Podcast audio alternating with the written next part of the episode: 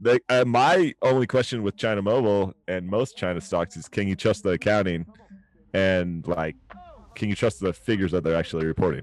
As the old Ooh. saying goes, no one's ever gone wrong by buying a Chinese stock.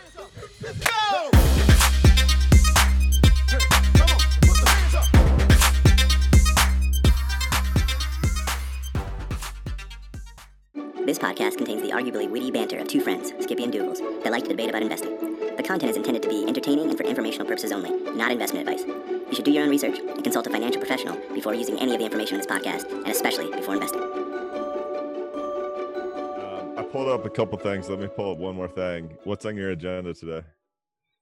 And so, very honestly, I was sitting around uh, earlier this week, and uh, and I realized I really don't know how you put together. I I consistently mock what you do and consistently call it garbage. Yeah, I I don't actually know what like how you put together what you put together, and I just thought it'd be interesting uh, to kind of break that down and understand how you look at um, how you look at what you pick.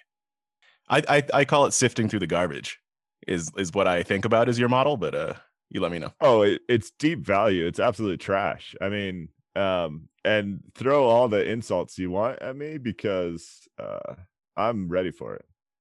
Let me do one thing before we get to that. We can come back to this. All right. You realize Robert Shiller, your boy, right? Um, My boy R. Shills. I think like in the 1970s or something. I should fact check all this, or maybe this is a podcast where we're light on fact checks. Um, okay, he came out with a 10 year rolling average of PE basically, and he came up with a fancy name, CAPE, for cyclically adjusted. And and he like you know I, I know he wrote a book but to me I, that's what i was doing all the week i was laughing at the fact that basically because he's a yale professional and he put decent branding on a 10 year rolling average he became like this market genius who people go to um, for insights when it's product marketing, man. Yeah, it is. And I don't I love the guy. I like his books. I'm not trying to talk trash. I just think it's hilarious because there was some dude sitting around in 1965 that's like, "Oh, maybe I should look at a rolling average on this and make some conclusions." And he just never branded it. So this is a whole nother episode, but uh isn't that kind of am I the only one that thinks that's a little funny? Um, I I do think it's funny, but uh, you know what's a uh, a nugget of brilliance I would say that's in that is that um, many things that are what I'll call profound are incredibly simple, and it's it's recognizing the beauty and the simplicity that is that has a brilliance. I'm not saying that's necessarily even what he did, but I think it might be, given that he's a like a smart dude, that no one used it for that purpose. Yeah, no, um, gosh, play that one back five times. Like you just nailed it. I love that. So the thing that got me going today, although I think we want to talk about deep value, but um, he did an update to his model where he more explicitly takes in interest rates, and it's super fascinating. And um, I think we get into the debate here. Have you seen these articles, or did I send them your way? I forget if I sent them your way. I've read a couple things. I think you might have sent me a couple too, but I've, I've read a few okay. things about that. This was like two months ago, right? Two or three months ago that stuff started uh, well, coming out about he's it. He's calling it excess cape yield. Um, yep. yeah. And super fascinating because uh gosh, back five years, Meb Faber has been going on about Cape in the US. Well, all smart people have been going on about Cape in the US, right? And the counter arguments are many, but one is accounting metrics have changed, which certainly plays a role. Another is uh, basically interest rates. And so the Shiller adjustment for interest rates says that the market isn't nearly as overvalued, the US market, as obviously just the straight cape would. But um, to me, this is like you get into a chicken and egg argument every time your model is consistently wrong for years, which I wouldn't say the cape model is wrong, but the expected long term annualized real returns have not been predictive in the past three years because it's basically said there's a high probability that the US stock market will fall when the stock market has gone up, right? So, um, I really like what he did with the model. I think it's a pretty fair representation of where we currently sit. and I think interest rates are a big deal. But I think you can make a counterbalance to his update that says you're just grasping at straws because what you have said historically is right is now wrong, and so you're updating things to say this is what the model looks like now. I also think that uh, interest rates being like a, a macro indicator, they're going to change when the Fed decides that the macro needs to change. And so it's like that's a, it's a very moment in time. So if even if let's just say that um, it's legit, the shift is legit, yeah. and you say they're they're now not overvalued this year. But then if interest rates change in six months, which I'm not saying the Fed's going to do that because they said they're not going to, but now in that moment that like that's not it's not quite intrinsic enough right if, if that makes sense like there's well, something that, yeah go ahead no that's a super interesting point that i hadn't thought about um if you go back to the standard cape uh earnings in 2008 were so drastically down um in the great financial crisis that for years after that for the whole decade after 2008 people said oh well if you're looking at shiller cape um, what happened in 2008 is skewing your numbers so significantly that you can't believe it. You know, so um, in a way, I think that stuff happens, but I guess I just haven't seen in the past five years. Dougals, have you seen crazy interest rate movement um, at a at a point in time? I mean, they've done some significant cuts. Uh, no, I mean since, since uh, the 2008 situation, like it's just been drunk on QE. Yeah. You know, it's like Bob, Bob Costas was saying that there should be um, an asterisk next to like the 1990s, 2000s um, baseball stats and like stop kicking people out of the MLB and just like put an asterisk and say like this was the time of steroids, right? Like I think we just need to do that for the past like 12 years of the market too. Like it's just QE, QE, QE, right? Um, and so when when when the entire macro is being puppeteered, it's it's hard to look at uh, this in comparison to some other times. Yeah, but what the difference there is you're the one hitting home runs, right? With your stock picks. So you do you want to asterisk next Dougals. to your performance return? I mean, um, yeah. So do you want to get into the process or do you just want to talk value investing in general or all of the above? Uh, maybe it'd be good to start by uh, defining what value investing is like to you. Like what, when you say value investing, what do you mean? Uh, and then more of the the macro. How do you think about it? And then how do you how do you approach picking? I'm going to cause some controversies here. So a lot of people think of uh, when they think value investing, they think Warren Buffett, and then they think Charlie Munger. And the reason for that, in my eyes, is because for the last 30 years, you hear about how successful Buffett is, and you hear, and then you hear some tilt on value, and then you do your studies, and you realize that right now the stuff Buffett buys is very uh, rarely like deep value, uh, right? So, um, Buffett's teacher Ben Graham, who I'm sure the podcast listeners are familiar with, is often called the father of value investing. That's the type of value investing that I uh, support.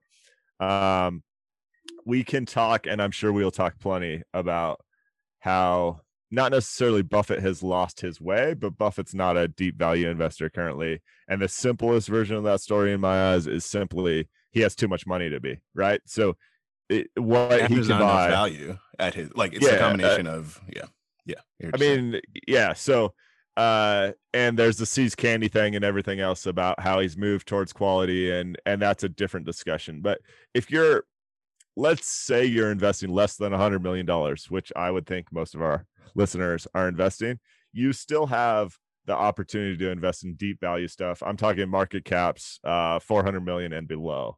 And uh, it's pretty well accepted that there's uh, less efficiency in the market if you're a if you're a believer that markets are efficient the smaller the um, investment like there's less analysts covering that there's less institutional money everything else. So um are you talking sorry to interrupt are you talking liquidity? Is that what you mean? When you say efficiency what do you yeah i'm really talking the efficient market hypothesis right? Okay. And like economic theory. You're using it yeah like in that term. right? Yeah. um and what that says is whatever the current price of your security and and go for like the world's biggest security like apple might be the most followed company in the world right now. Um, it says there's so much smart money there that the price is right it, what it's currently valued at takes in future expectations and everything we know about it. Um, and i disagree with that um, i'm not an efficient market hypothesis guy because if you're a investor in individual stocks i don't think you can be um, again, that's probably a thing for another episode. But if you're not buying, like one of my holdings right now is a, a company called Hooker Furniture. I think the market cap's in the hundreds of millions range. Uh, I should pull pull it up because it's been a while since I did a deep dive. No one would argue that um, that is priced as efficiently as Apple. Uh, I don't think because who cares about Hooker Furniture besides me, right? Nobody. So if you tie that record, all back, I, I don't. For the record, good. You shouldn't because it's doubled since I bought it, and therefore it's no longer a good investment. But right, you go all the way back to the intelligent investor, and Ben Graham lays out some very clear um, investing methodologies that make perfect sense to me. Um, it's things like it, he basically gives you a quantitative screen for deep value investments, right? and I won't go through all the details, but it's lots of cash on hand. It's low price to book, low price to earnings. We can talk about how those metrics aren't the best, and they should evolve, and they have evolved. Um, it's consistent dividends. Uh, it's growing dividends. It's all these things that you look at the research and dividend growth investing outperforms the market, right? Um, companies with low debt to equity typically outperform the market, or at the very least, are basically impossible to go bankrupt, right? So you have all these metrics.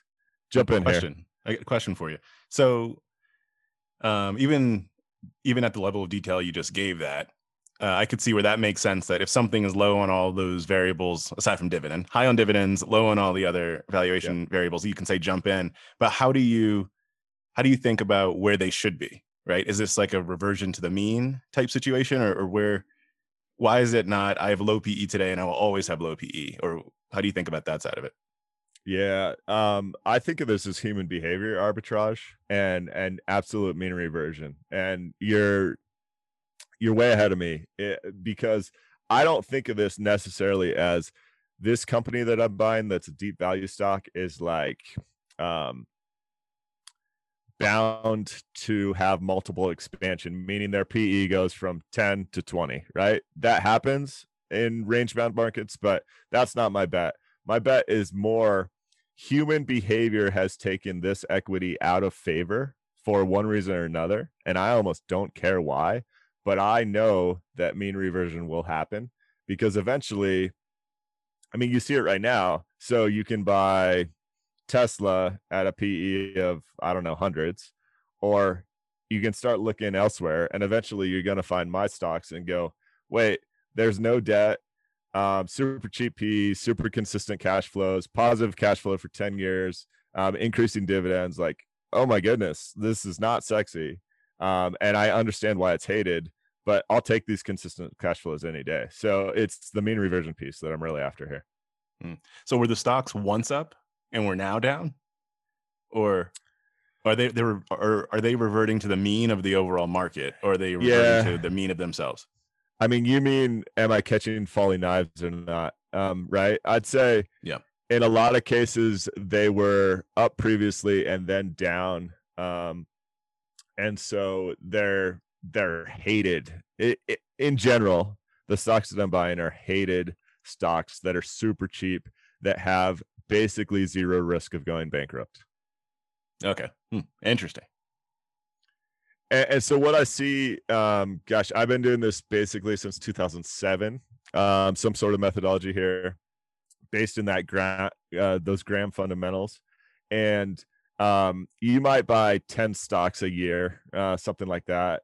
And typically, you know, seven of those go up, I don't know, five to 20% one or two of them go up 50 to 100%, and a couple go down 30% or 50% or whatever. But by the time you take that aggregate, you're up 15% a year on average, um, somewhere in that range.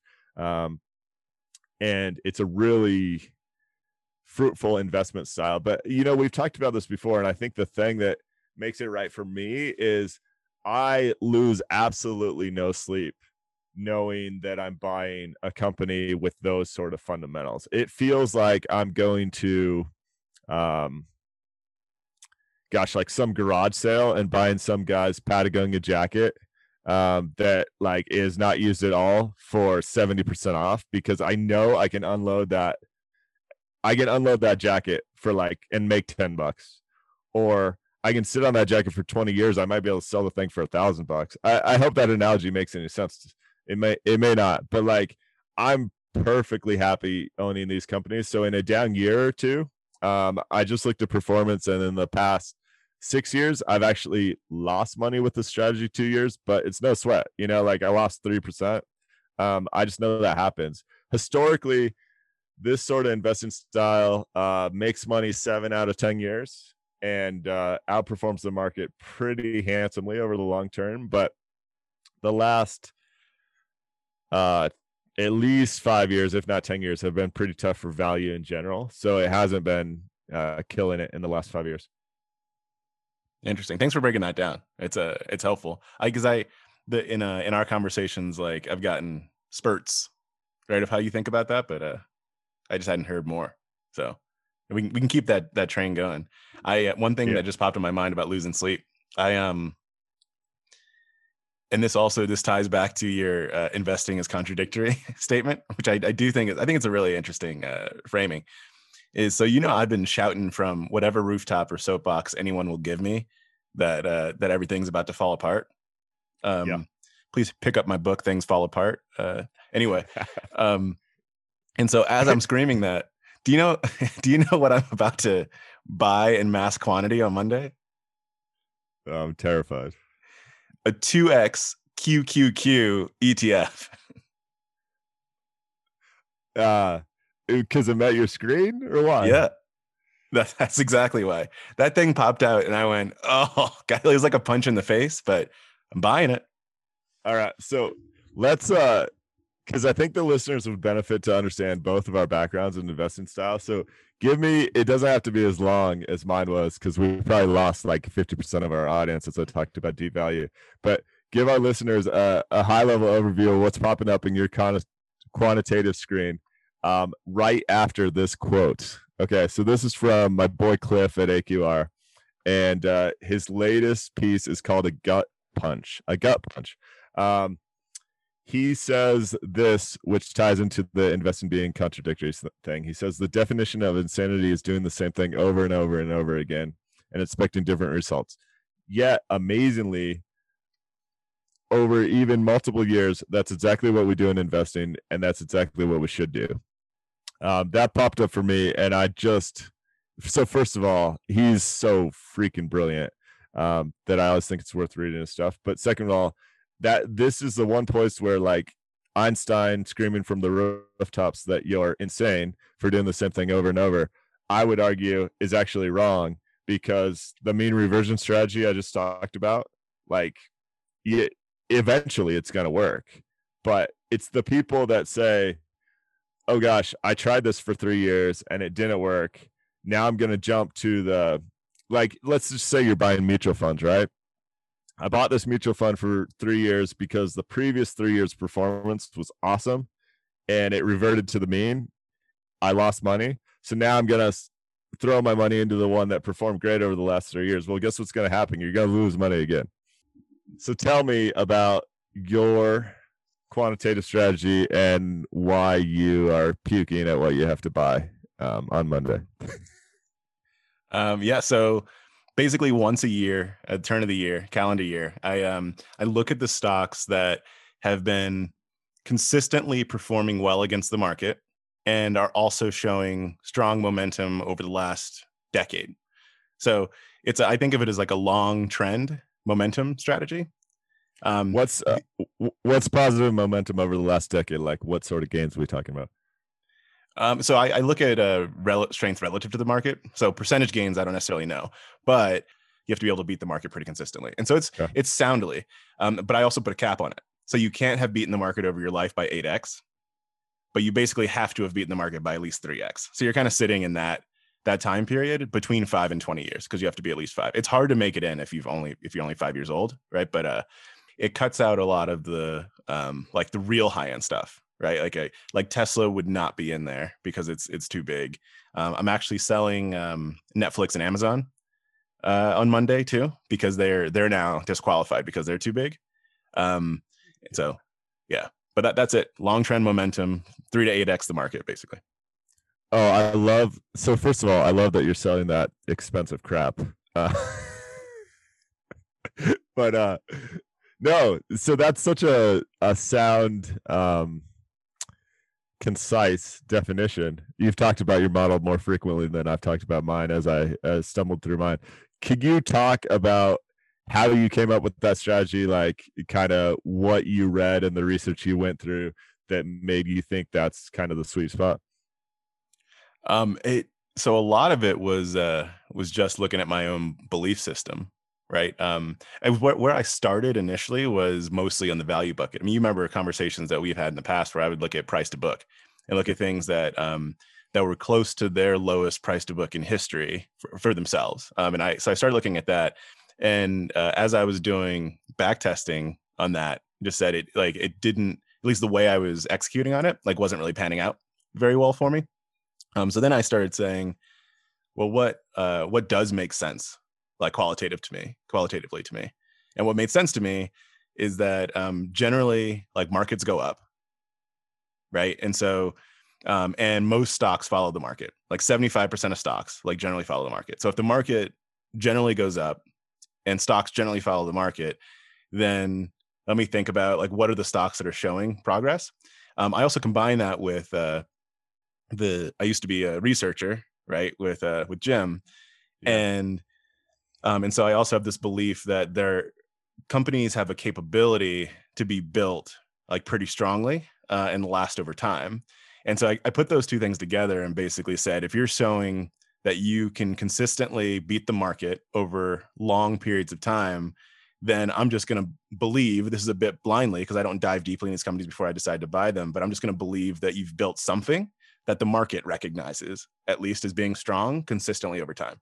And I'm going to follow that. And so that's that's the that's kind of how I came up with it. But then um and then I, I've like read things to to figure out like does it make sense to people that quote unquote know what they're doing right? Um like you you've sent me some things over. There's that uh um was it wes what's a uh alpha architect guy?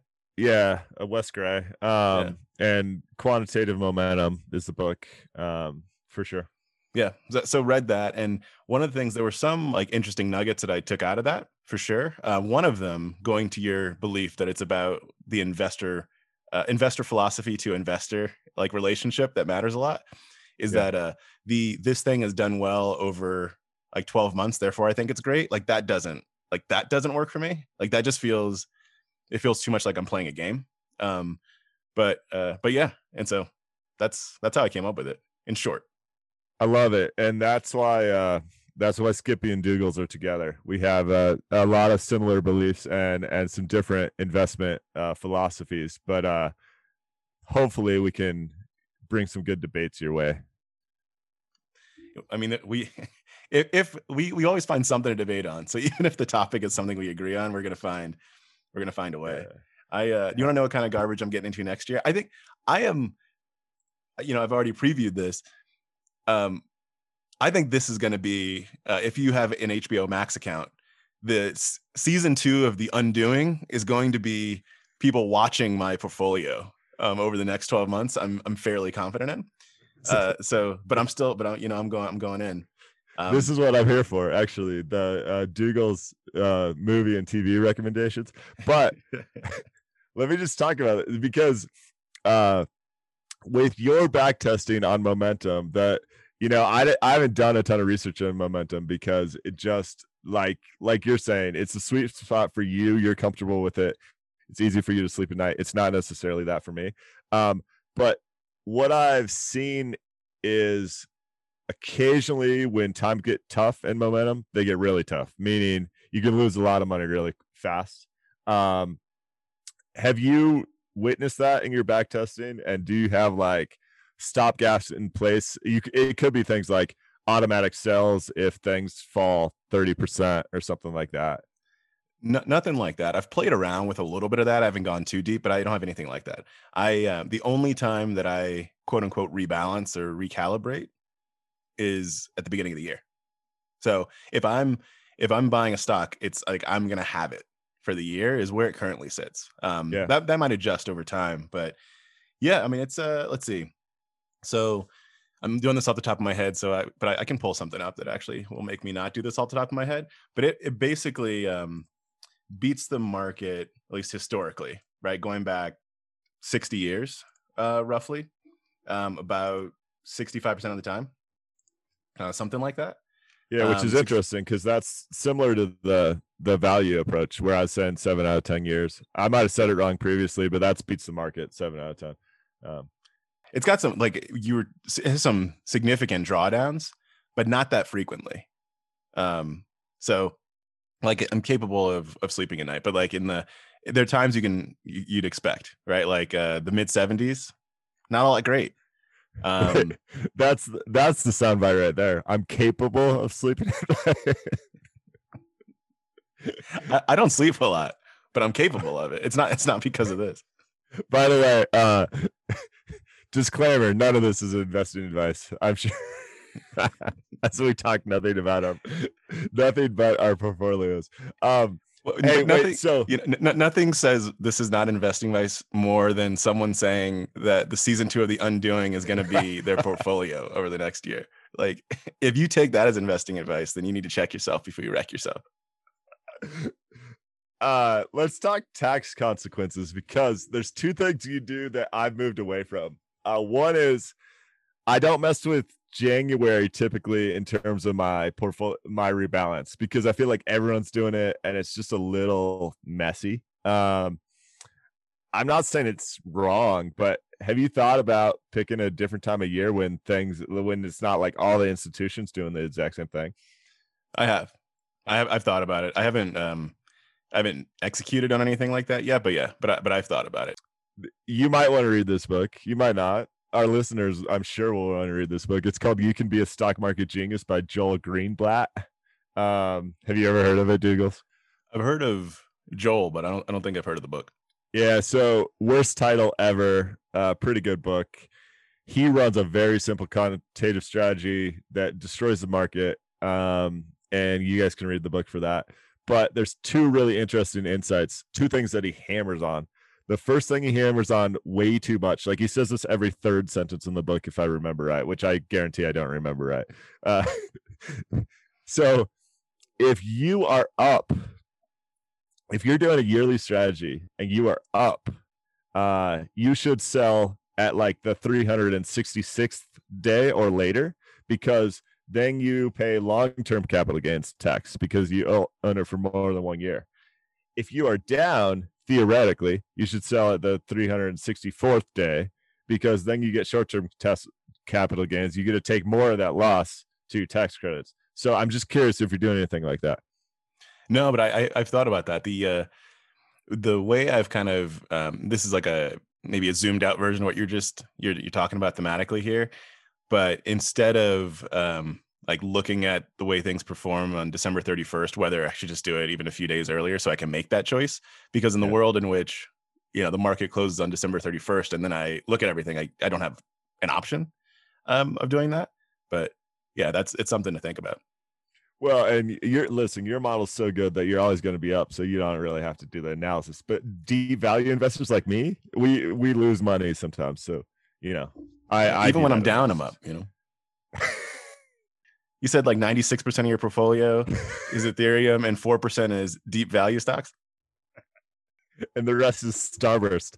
Um, uh, yeah. When do you, uh, do you, I can't, sorry if I already asked you this, but uh, do you buy throughout the year or do you, when do you look at things? Yeah. So uh, uh, typically I'm running uh, yearly rebalancing, call it. Um, but it's, uh, gosh, I think I started in May, and because of that tax strategy, I think I'm already like now in October over the course of the decade plus that I've been doing it. You know, like I'll let it slip a a few days here or there. Um, so yeah, eventually I will be in that January timeframe, but I'll quickly move to the February timeframe, and so it's it's pretty relaxed. Let's see what else is on the agenda today. I'm looking through my uh, notes here. So, like two two things that are top of mind for me. Um, one is I want to talk about that uh, that table that I sent over to you. If you're down to talk about that, which was the the percent of uh, professional investors Ooh, that yeah, don't beat their um, don't beat their benchmark, and the other one is Chinese telcos. I like. So I, I I have a position in uh, disclaimer. I have a position in China Mobile, and I'm incredibly curious as to what's about to occur uh, Monday morning. Okay, so you choose the order. I, I haven't done the research on China Mobile. How about you give us a quick investment hypothesis and a little more detail there? Yeah. So China Mobile uh, is the it's the largest mobile carrier in China, which makes it basically the largest mobile carrier in the world, yeah. effectively. Um, uh, down like 30% this year. I picked it up uh, in August, September. Um, so while it was down, pays about a 7% dividend. And the main hypothesis is it's big in China and 5G. Like that, that's basically what I was like. It's huge in China. Um, they're gonna own a bunch of 5G networks and and down a bunch, and I like the dividend. So that was that was effectively like wait, wait, wait. broad uh, hypothesis. Uh, quick timeout. You're a momentum investor that that has a quantitative strategy, three x to eight x, and and this is a falling knife. Um, and uh, and you like it. You're just you just I gotta scratch it? a little itch sometimes. So 85 percent of our 85 percent of our portfolio is follows the model, and then 15 percent is us picking bad stocks. Oh, this is okay. So I love this, and this is maybe something we'll talk about for a future episode. But um, I am such an advocate of the. I, t- I typically tell people five to ten percent, but whatever. You're fifteen percent. Like, I mean, some people will call them lotto ticket stocks. Some people will call them scratching an inch. But I think that's super important in uh, healthy investing. Like, if you're interested in it at all, if you at all are going to play with individual stocks, I think uh, I love your approach there. So, okay, I get it now. China Mobile, uh, that's an easy hypothesis to get behind, right? Lots of people growing wealth. And uh, they, uh, my only question with China Mobile and most China stocks is can you trust the accounting and like, can you trust the figures that they're actually reporting? As the old Ooh. saying goes, no one's ever gone wrong by buying a Chinese stock.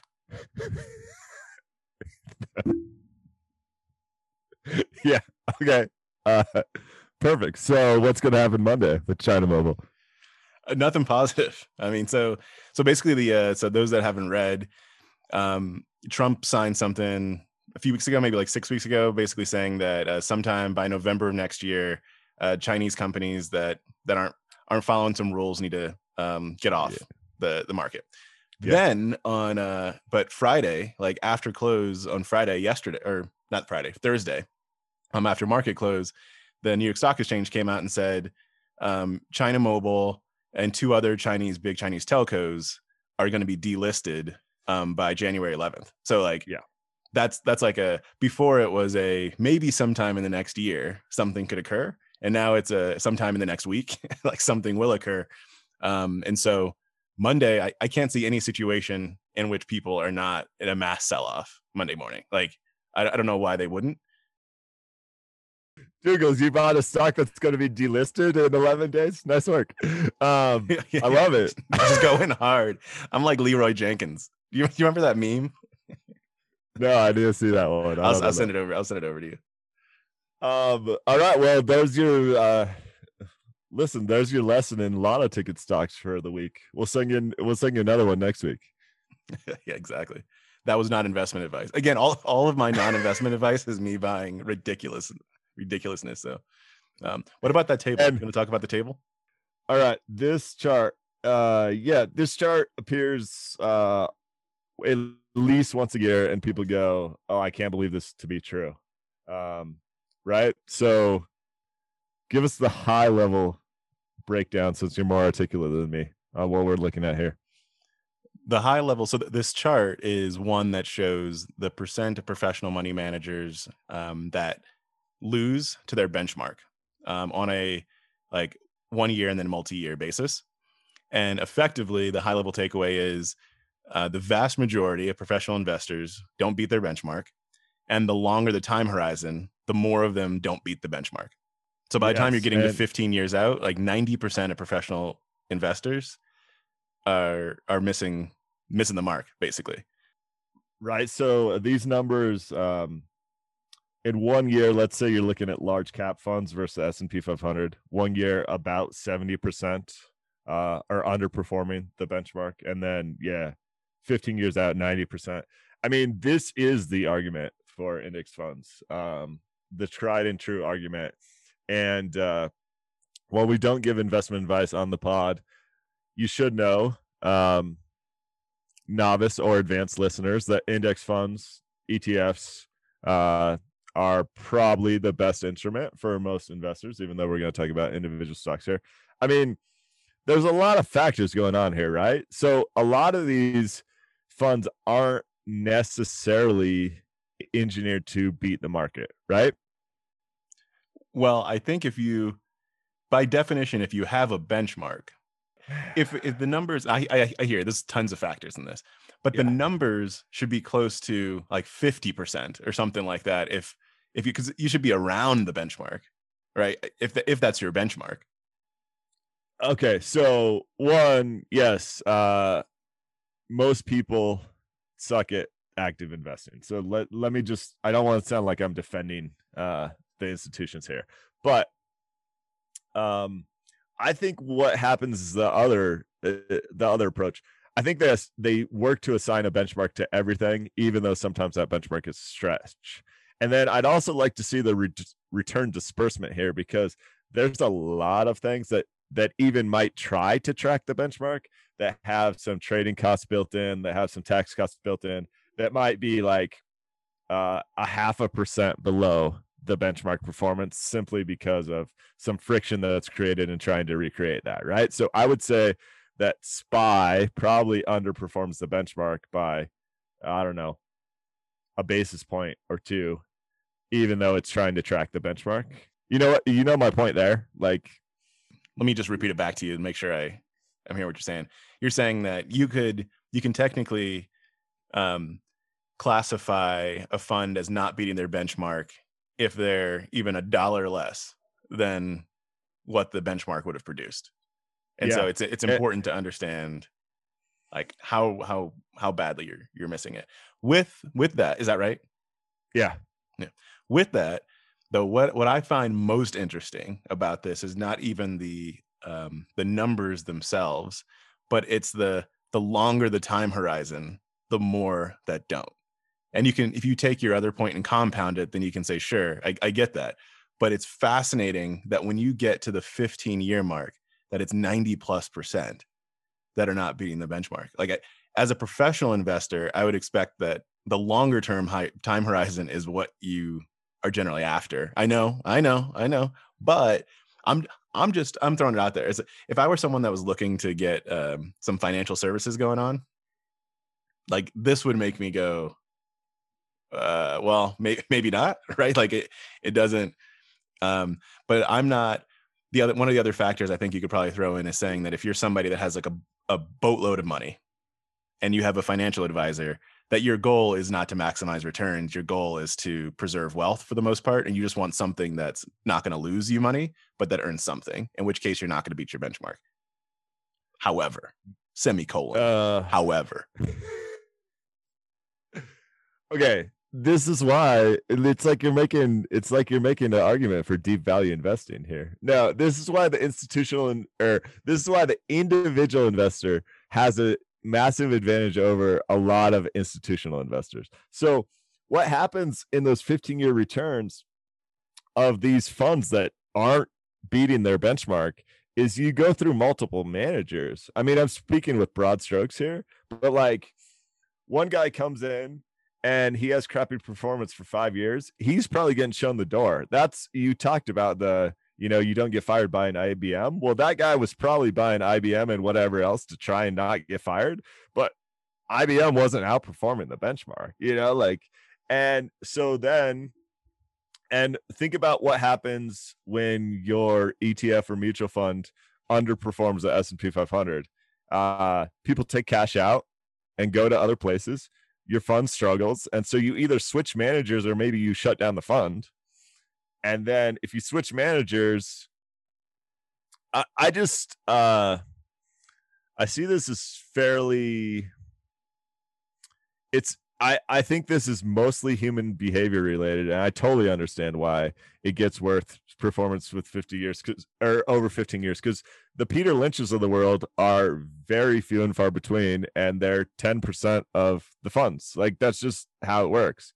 Um, everyone else is highly cyclical um, and has a really tough job. Like as an active manager of a fund, there's so much more than just performance that matters to you basically keeping your job. And then on top of that, uh, so few managers actually invest money in the funds that they manage. And that tells you all you need to know about their beliefs and their fund's potential. What happens to an industry where there are passive indexes that are cheaper, easier to access, where you can self service when 90% of the rest of it is losers. Oh, well, I mean, this, the active passive debate has been going on for at least a decade. And actually, I feel like really heated up in maybe 2018. And then it's cooled off a little bit because right now the debate is about how expensive US stocks are and how crazy like the performance has been in 2020 despite all the headwinds, right? Um, but yeah, that's uh we might kick that to another episode because there's a massive there has been a, a multi-year debate, a decade-long debate going on about active passive. Now, I think most of the smart quants believe that ultimately the more that goes to passive, the more opportunities there are. Um, for active like there's more opportunities for arbitrage but again for your average investor um, it's hard to argue against index funds at this point in time especially with these numbers yeah i mean but so that's not what happens whether it's uh self-directed investing via like a 401k or even you're working with a financial advisor um very few of those people are buying spy and uh whatever else. They're all buying oh check out this flavor of this or hey i like netflix so i want a fund that has more exposure to high tech or whatever else I, people fall into this trap over and over and over again and will continue to yeah I'm, I'm sure it's just it's it's crazy that you can look at something not you but one could look at something like this and then dive in but humans do that all the time Remember last oh, yeah. time we were talking about people often do what's in their worst interest. So, yeah, yeah. when you were dropping knowledge. Although that that same person most likely, if they traded their own account, would do worse. so, if uh, you know, if if you can't, you need to be able to manage yourself. Yeah, actually. Oh, do I have a quote on this? I I have another quote for you. Um, Where are all these quotes coming from? Is this your book of just, your book of rhymes? just my brain. You know how you accused me of not having notes yesterday? I actually have notes today. Um, so what's so funny is I I only read these names. I never have to say these names because I never find people nerdy enough to talk about this. So Jason Zweig, is that how you say it from the Wall Street Journal? I don't know how it's pronounced. Uh, so sorry, Jason. You are great, and I love reading your stuff. And um, he he was saying there's a debate going on a couple weeks ago um, about basically the how much performance is based on human behavior versus how much performance is based on your actual stock picks. And his go-to um, is how investors behave is more important than how their investments behave. And I just I can't uh, echo that enough. Right? Um, this behavior piece is massive, and it's the majority of what's going on, and it, that's why you and I have both um, we've leaned on a quantitative strategy and we've leaned on a yearly rebalance because it helps with the human behavior side of things um, in terms of you know you going out and buying things like china mobile. Exactly. That's so you don't you, you don't want that. you don't want that. Yeah i mean it it's critical right? Even uh as i mentioned before when when i saw the when i saw qld as the ticker the 2x you know qqq etf pop out i was like I like I have zero interest in owning that, right? Zero interest. And And then I I was also um and I, I was talking to my wife, you know, about what our our investments are going to be, and said, well, should we even have ETFs as you know possible or funds as possible in things we buy? And basically came to the conclusion that if it wasn't this particular one that popped out, that I wouldn't have even questioned it, and so therefore I can't question it categorically.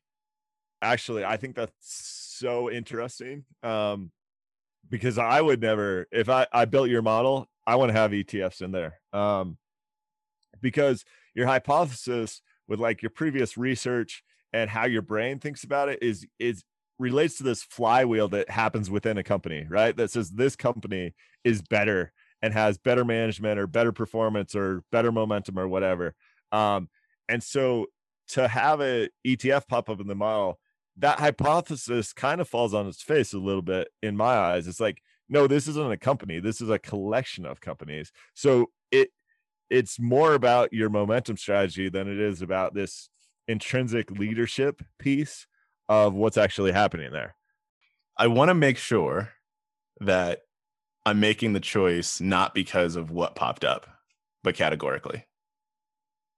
And you said it's QQQ? It's the no, it's like this is a 2x the QQ. So it's QLD. QLD uh, is the ticker. It's it's QQQ levered. Yeah. 2x. Yeah. Oh my no. I know. No. yeah, but no. but I know, but here's the thing is like I like I can't say no unless I'm saying it categorically. Well, no, That's you the, can't. You abs Okay, you absolutely can because so first of all, it's not a company. Second of all, like if I was in a stock market where I could buy GE or I could buy GE2X or I could buy GE4X, like I want to put GE2X and GE4X in my screen. Like they just want to, it's, it's not, I don't think that falls into your, I mean, this is why we're supposed to write down our investing hypotheses and, you know, like have everything in writing. So when you understand an issue like this, you can be like, you can go back and be like, no, the heart of what I'm trying to do here is invest in companies that are non-levered or whatever it is. Yeah. But I don't know how many stocks are in QQQ, but call it a hundred, right? Yep.